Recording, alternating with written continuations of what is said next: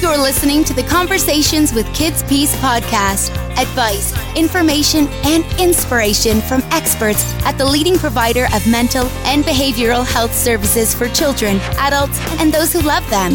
Now, here's your host.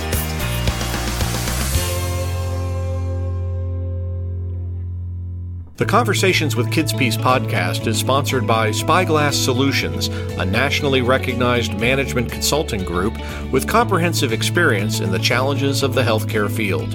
Learn more at spyglasssolutions.org/conversations. Hello and welcome to our podcast series Conversations with Kids Peace. I'm Bob Martin. September is National Suicide Prevention Awareness Month. It's an opportunity to focus needed attention on the subject, which of course is one that is stigmatized and even to a certain extent taboo to discuss in the society. Many different communities of people uh, are working on this effort mental health professionals, advocacy groups, survivors, uh, families who have been affected by suicide. But the idea of suicide prevention awareness is also meant to enlist the power of individuals in the general population uh, to help in preventing suicide. And today we want to talk about an approach to accomplish that. To do that, we welcome back our friend Jessica Racine. She is the clinical training manager for KidsPeace's organizational development and training group. She holds a master's degree in clinical and counseling psychology and is a licensed professional counselor. Jess, welcome back. Good to see you. Thank you, Bob. I appreciate it. So, the approach I alluded to is known by its initials QPR. What is QPR and how does it relate to suicide prevention? So, QPR is one of several different uh, suicide prevention curriculums that's available. It's the one that we have at Kids Peace aligned ourselves with. Um, QPR is something that was developed in 1995 by Paul Quinnett, and we partner with the QPR Institute and have become, we have several people in our department that have become trainers for QPR. So it's suicide prevention curriculum. And you mentioned I, one of the things you mentioned to me early on that I thought was really interesting was you drew the analogy uh, to CPR. Mm-hmm for suicide prevention. So uh, uh, we, we, should mention that the letters in QPR stand for question, persuade, and refer. Mm-hmm. Um, take us through each of those. Can you explain what, what's involved with each of those areas? Sure. The the similarity to CPR is not accidental. It's on purpose because just like how CPR is an emergency medical intervention, that people are trained in recognizing warning signs and risk factors and get training in what to do when people are experiencing a medical crisis. QPR is similar in that way that it walks people through learning how to recognize warning signs, learning how to ask someone if they are experiencing any sort of suicidal crisis, and then the steps to take to help get them the help that they need. And it's really for anyone, just like CPR. So the steps are question, which is a combination of not only learning the different warning signs and risk factors that could allude to somebody being in a crisis and potentially thinking about suicide, and it leads up to the point in which someone would ask another person if they're feeling suicidal or if they're having any thoughts about ending their life. Then it would lead to persuade, which is the P. Persuade is about really bridging that that effort between asking somebody and opening that conversation and giving them some hope that there are resources, there's help out there, and then getting them to those resources, getting them connected to someone that can offer them some help and some support. And that's the R, that's refer. And and I, I, think it's really important to note that asking the question really is the beginning of the process. Don't expect that it will end there. Absolutely. Because because mm-hmm. you will need to persuade the person to open up to you, as well as to then perhaps um, take your offer. Uh, and I really like some of the uh, some of the, the curriculum I've seen where you say, you know, you need to say, can can I get someone to help you, mm-hmm. or will you come with me to help you? I think that's really uh, it's really meaningful. Um, you mentioned that uh, folks in your um, department, including yourself, mm-hmm. are trainers, and you're trainers for what the system calls gatekeepers. What exactly is a gatekeeper? A gatekeeper is really anyone who is willing to take the steps to learn how to intervene with somebody. So we're really talking about people that from all walks of life. You do not have to have extensive mental health training. You don't have to have worked in mental health at all. You don't have to have had any experience. This could be doctors, nurses, uh, environmental service workers, cafeteria workers, moms, dads, siblings, teachers. It could be anybody. Anybody can be a gatekeeper. It's the same. Think back to CPR. Exactly. It's the same thing. Anybody can be trained in CPR. You don't need extensive medical training in order to do the steps that they can teach you. It's the same thing for QPR. I, that is such a powerful analogy, I, and thank you for sharing that. Mm-hmm. Let's talk quickly about Suicide Prevention Awareness Month. Mm-hmm. It is September. It's a subject that's that's you know we recognize is hard for many folks to face, mm-hmm. but not facing it is pretty much exactly the wrong thing to do, right? Yeah, absolutely. Um, you know, September is identified as the time of year that we try to put an even bigger spotlight on the public health issue of suicide. And whereas, you know, for some of us, if we're working in the mental health field, it's something that we are maybe talking about or thinking about on a regular basis. The month of September highlights for people that maybe this isn't a part of their, their daily awareness that this is still a very large public health crisis and impacts so many people. And it has absolutely nothing to do with age or gender or socioeconomic status or anything, because suicide can affect anyone.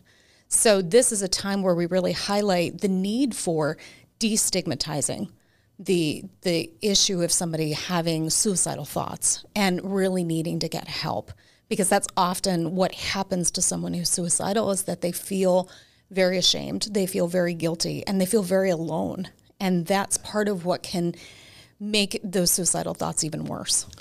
One of the things I think that adds to the stigma, to the alone feeling, are some myths that circulate in mm-hmm. the general public when it comes to suicide. I want to talk about a couple of those. Sure. Because um, it's interesting, the, the ones that I looked at are, are like almost diametrically opposed to one another. Mm-hmm. so when you have somebody who says, well, there's this, you can find somebody saying exactly the opposite and believing it's true. Mm-hmm. The first one I want to talk about is because um, I think it's really persistent. Um, is the idea that you you shouldn't address the subject if you're talking with someone who you think is contemplating suicide because that will quote unquote put it in their heads. Yeah. Uh, what's your response to that? It it is pretty common for people to think, well, if I bring it up, somehow I'm going to start that conversation and somebody hasn't been thinking about it. So it it really speaks to people's fears about being responsible for creating this crisis. And what I would say is that the, the crisis is already there. So if you're asking the question, most of the time it brings a sense of relief to that person that's really struggling because they don't feel like they can bring up the subject either because it's too taboo or either because they've directly been told that this is not something that anybody wants to talk about. Um, and so those feelings of shame and kind of helplessness and hopelessness can really drive somebody to withdraw from any help that's kind of around them. So just to have one person feel confident and brave enough to say, I, I maybe don't know exactly what to say, but I can see that you're not okay. Can you talk to me about what's going on? That really can feel like the hand that's reaching to pull you out of the water. Now we talk about uh, I was talking about this the opposite, which is people say, well, well, suicide can't truly be prevented because if someone wants to kill themselves, they're going to do it regardless of what I say, whatever it says. Again, the response is that that's not correct, right? Right. I mean, suicide is one of the most preventable causes of death because it relates so strongly to people's connections and relationships and just being able to access resources that are out there. There's different organizations, there's different ways that people can access help through either directly talking with somebody or calling, texting, going online. But the the step of needing to connect with somebody is really the most difficult step, which is where QPR and, and other suicide prevention curriculums really step in to say, okay, we're going to take that step. We're going to be the ones to start that conversation. You don't have to worry about that because we care enough and we want you to live. So I'm going to start that conversation. We're going to break down that barrier. Absolutely. And, and then move forward from that. Mm-hmm. I'm going to um, make it okay. And that, that really this. fits right into my next question, which was if folks are interested in more information about QPR and suicide prevention awareness, where can they go? Uh, QPR itself is through the QPR Institute. You can find them online at qprinstitute.org. Uh, anybody here at Kids Peace in our training department can speak to QPR. We currently have four trainers that are teaching the gatekeeper training. So reaching out to Kids Peace would be another way to access information about QPR. Uh, in terms of suicide prevention, there's a number of different agencies that are out there and organizations that really promote suicide prevention. The American Foundation for Suicide Prevention is one. And we also have the suicide prevention resource centers that run the very well known Lifeline, the 1 800 273 TALK or 8255, which is 24 hours a day where people can reach out for assistance.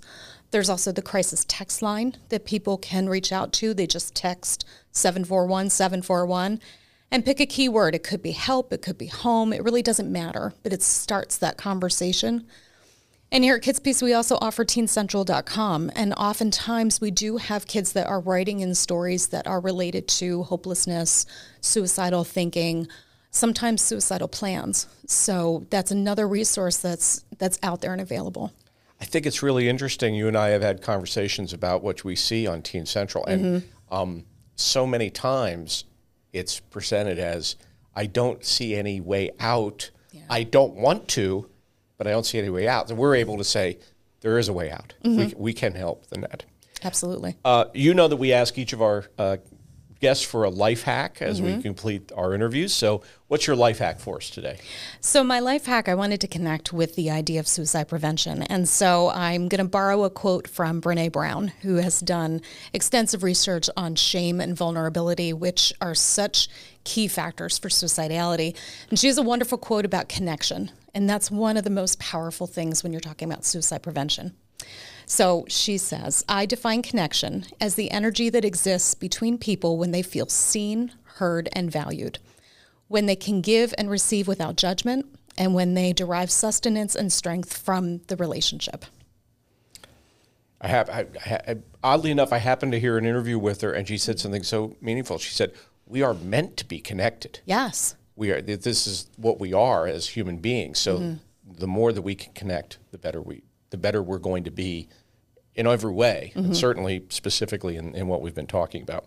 Jessica Racine is a licensed professional counselor with a master's degree in clinical and counseling psychology, and she serves as clinical training manager here at Kids Peace. Jess, thanks as always for joining us. Thank you, Bob. I appreciate the opportunity. Wonderful. And thank you all for joining us as well. We look forward to having you join us again for more conversations with Kids Peace. I'm Bob Martin. Take care. Conversations with Kids Peace is sponsored by Spyglass Solutions at spyglasssolutions.org/conversations. Spyglass offers evidence-based consulting services to help your healthcare organization become more efficient while delivering more positive outcomes for your stakeholders. Spyglass consultants bring hundreds of years of collective experience to bear on the questions you need answered in today's healthcare environment. To find out how they can help you, visit them at spyglasssolutions.org slash conversations. That's spyglasssolutions.org slash conversations.